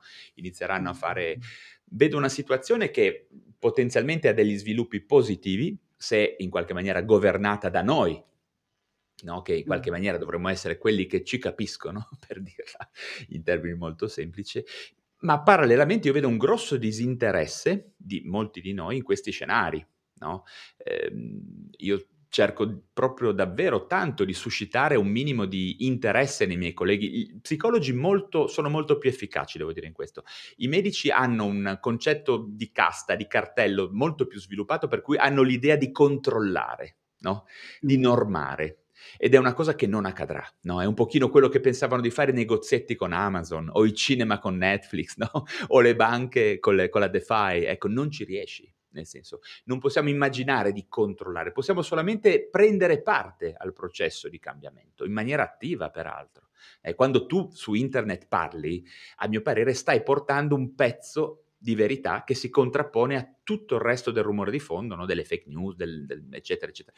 Ecco, questo beh, è l'intervento che a me piace, per questo a me piacciono le persone come te, eccetera, perché metti le mani in pasta. Ecco, io vedo moltissimi medici, molti psichiatri invece che hanno ancora l'idea di controllare, no? di normare, che è un'idea che non funzionerà. Io penso che um, mi, trovi, mi, trovi, totalmente d'accordo. Um, c'è stato un periodo in cui per quattro anni lavoravo come consulente, oltre a fare psicoterapia, facevo business design con un'azienda di business design, e, ehm, e lì facciamo spesso l'esempio del tirannosauro che viene divorato dai velociraptor, eh, per parlare di aziende grosse, strutturate, che per muovere un passo ci mettono veramente troppo tempo, e invece i velociraptor agili e veloci che finiscono per mangiarsene. E, ehm, penso anch'io, temo anch'io, uh, la giungla di app una cosa che mi chiedo è se sia tra quelle appunto diciamo, di wellness, sia tra quelle con delle evidenze, anche qui a me evidenze non mi rassicura troppo perché sai che poi eh, non è una garanzia. Sono uh, d'accordissimo, di... sono d'accordissimo. Bastano due studi. Ehm, eh, bastano due studi, basta non citare gli studi che, che parlano di fallimento per, per, per dire... Entriamo nell'ambito dei farmaci, lo stesso. Guarda, eh sì, esatto, stesso. esattamente. esattamente. Um, quello che, che, mi chiedo è se ci sarà un vero cambio qualitativo, quantitativo probabilmente sì, qualitativo rispetto a una cosa che invece viviamo già adesso, ma già da fine 800, quantomeno, che è la crescita personale.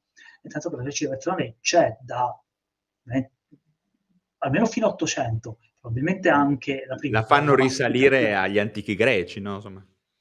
Okay, fanno risalire un po' tutto agli antichi greci, però sì, giustamente noi, eh, chi, chi, chi, chi, studia crescita personale, era Platone che cominciava, eh, Socrate che cominciava a parlare di come vivere bene, eh, era l'arte di non arrabbiarsi, pare che era proprio di, no, di Platone.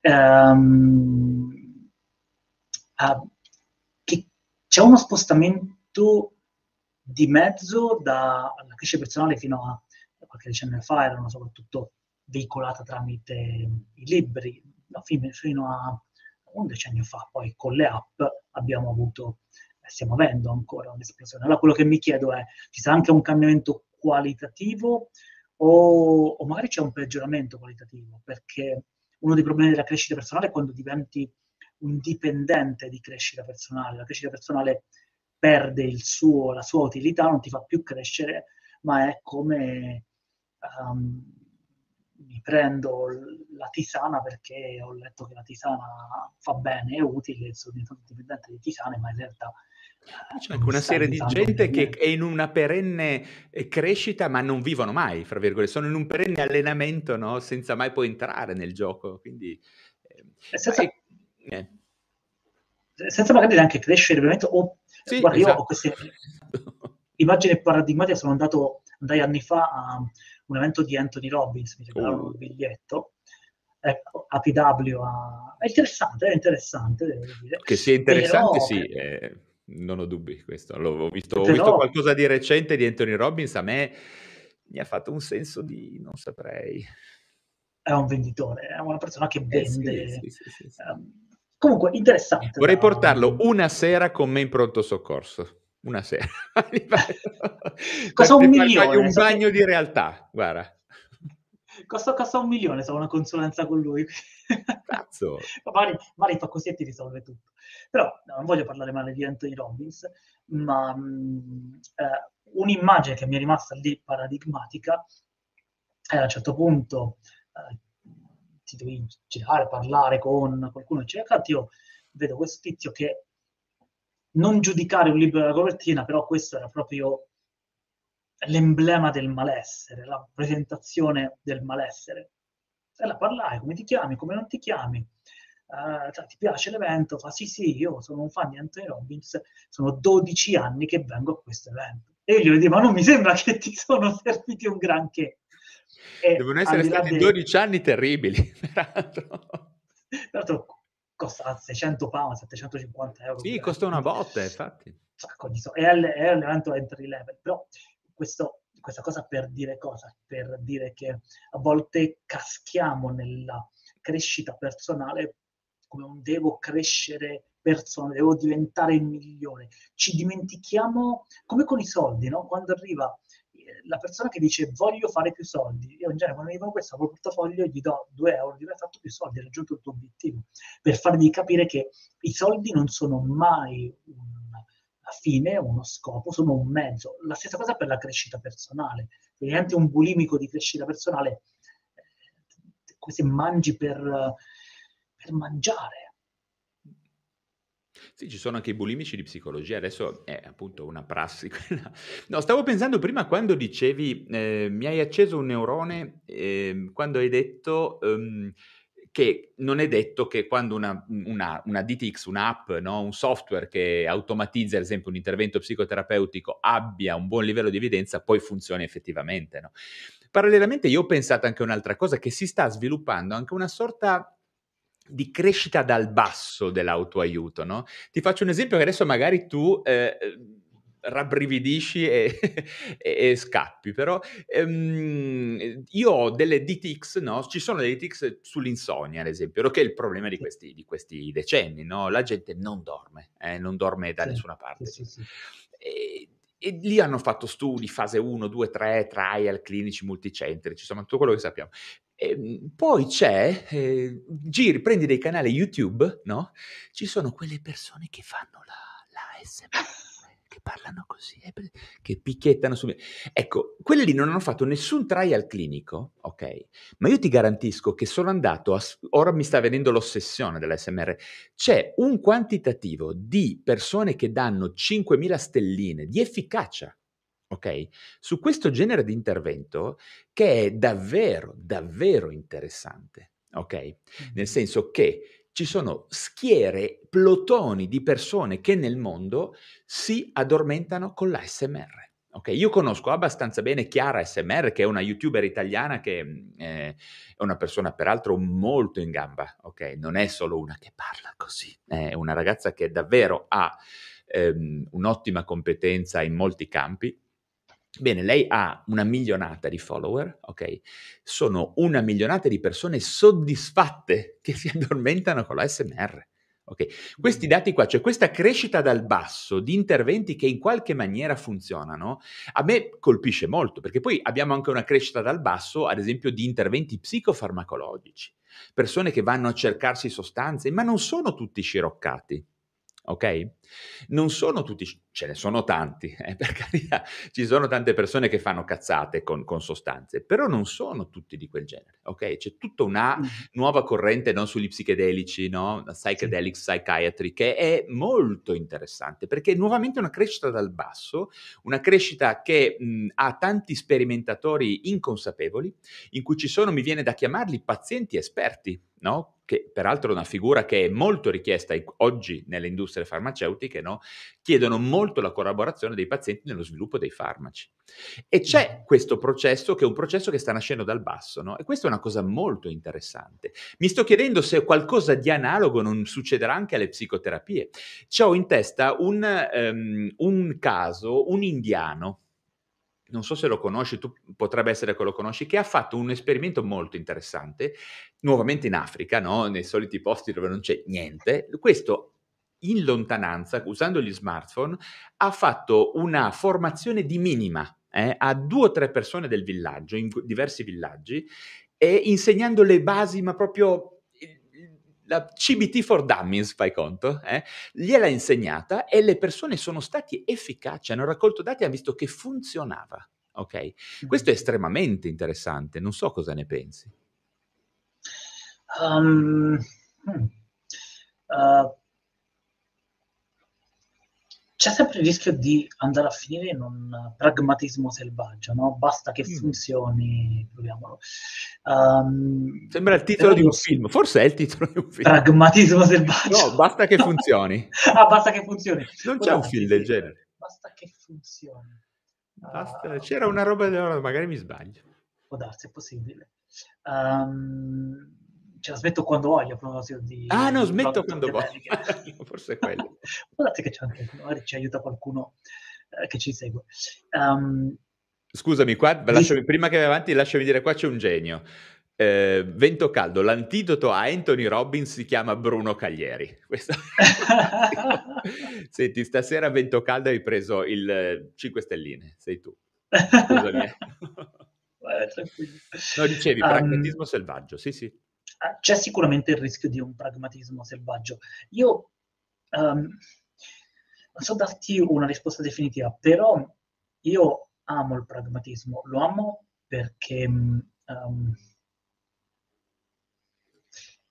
siamo andati incontro a un'era di protocollizzazioni e di manualizzazioni e cerchiamo di applicare la scienza, il metodo scientifico um, a, ciò che uh, è più difficile di ogni altra cosa probabilmente ridurre alle uh, equazioni della scienza, a parte che il metodo scientifico stesso uh, oggi um, um, è un'altra cosa rispetto anche soltanto a un secolo fa, ma anche a mezzo secolo fa.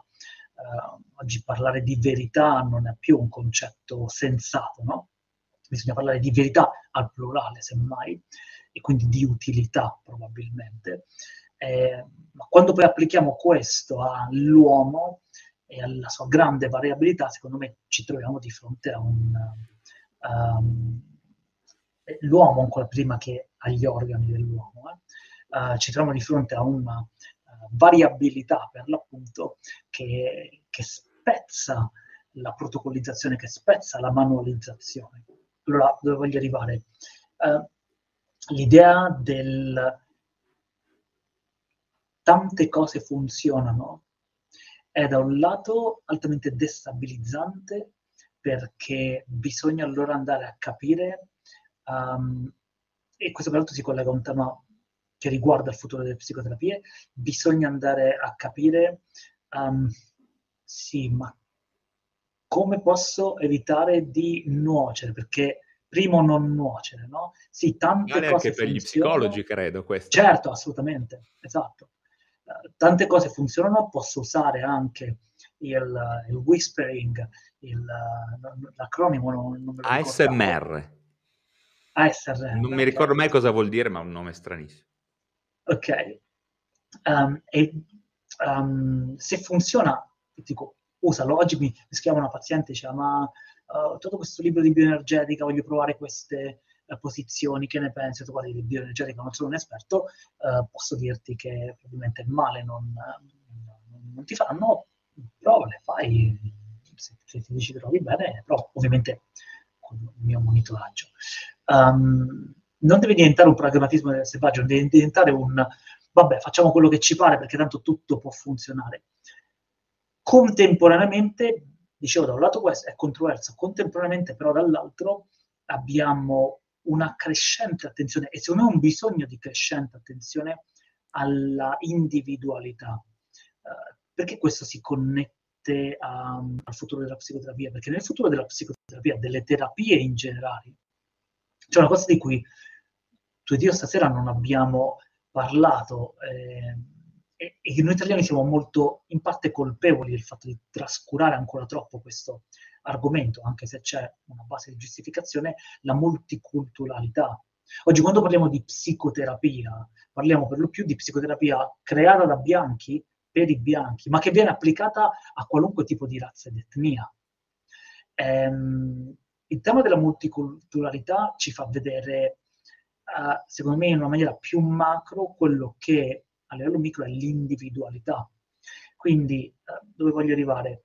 Penso che è un bene riuscire a trovare modi diversi anche uh, che magari per tante ragioni politiche, economiche, storiche attualmente non ricevono quel grado di attenzione che gli permette di ricevere uh, una validazione socioculturalmente accettata.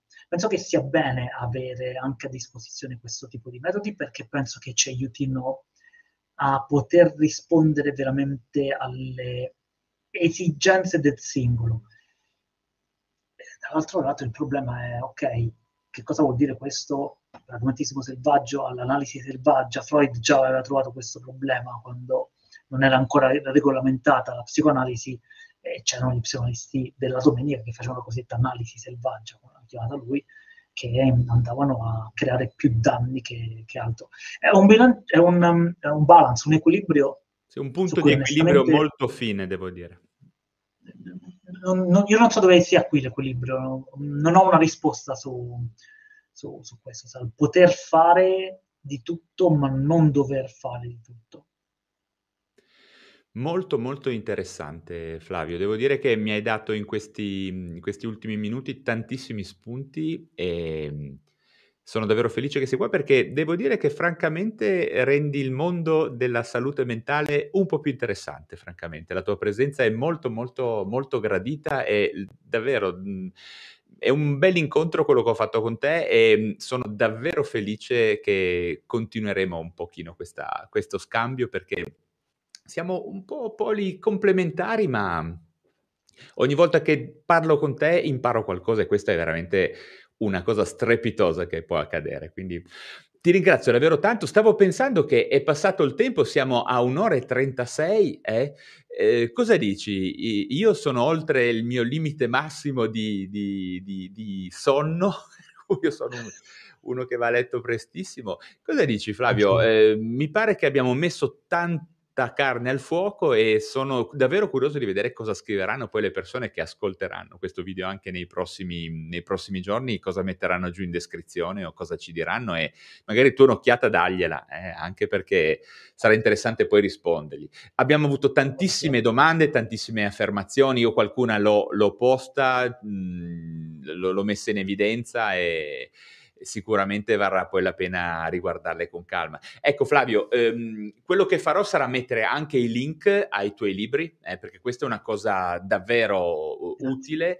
Ehm, sono convinto che sia indispensabile per chi vuole approfondire il tema delle psicoterapie brevi e delle psicoterapie a seduta singola leggere i libri di Flavio. Quindi metterò il link giù in descrizione e magari le trovano su Amazon, no? io potrò mettere probabilmente il link su Amazon. Eh, cosa dici Flavio? Lasciaci un, un saluto anche tu così poi andiamo a Ninna. Guarda, io innanzitutto ringrazio te, sai che la stima è reciproca, uh, mentre mi eh, ringraziavi eh, in quel modo veramente squisito, eh, mi toglievi le parole di bocca perché per me è veramente la stessa cosa sentirti eh, e leggere eh, sul, sul, tuo blog anche gli articoli di volta. Ehm, io ti confesso che con te ho imparato che siamo passati dalla flora intestinale al microbiota umano, quindi faccio questa, questa confessione. Ehm, quindi Grazie a te per, per, avermi ospitato, grazie a tutte le persone che ci hanno seguito. Mi leggerò volentieri le domande, magari darò le risposte laddove eh, ho le competenze. Ce ne sono tantissime, hanno scritto davvero tanto. Grazie mille Valerio, davvero. Bene, allora ci salutiamo qua davanti a tutti e poi resta un attimo nel backstage così almeno poi ci, ci salutiamo prima di andare a Ninna. Certo. E grazie davvero a tutte le persone che ci hanno seguito, sono tantissime, eh, ora non ho le, le statistiche avanti ma sono diverse centinaia di persone e vuol dire che il tema interessa, che tu interessi e quindi varrà la pena se volete di approfondire il tema con i libri di Flavio. Quindi ciao a tutti, buona serata, buonanotte e alla prossima live qua sui miei canali. A presto. Ciao.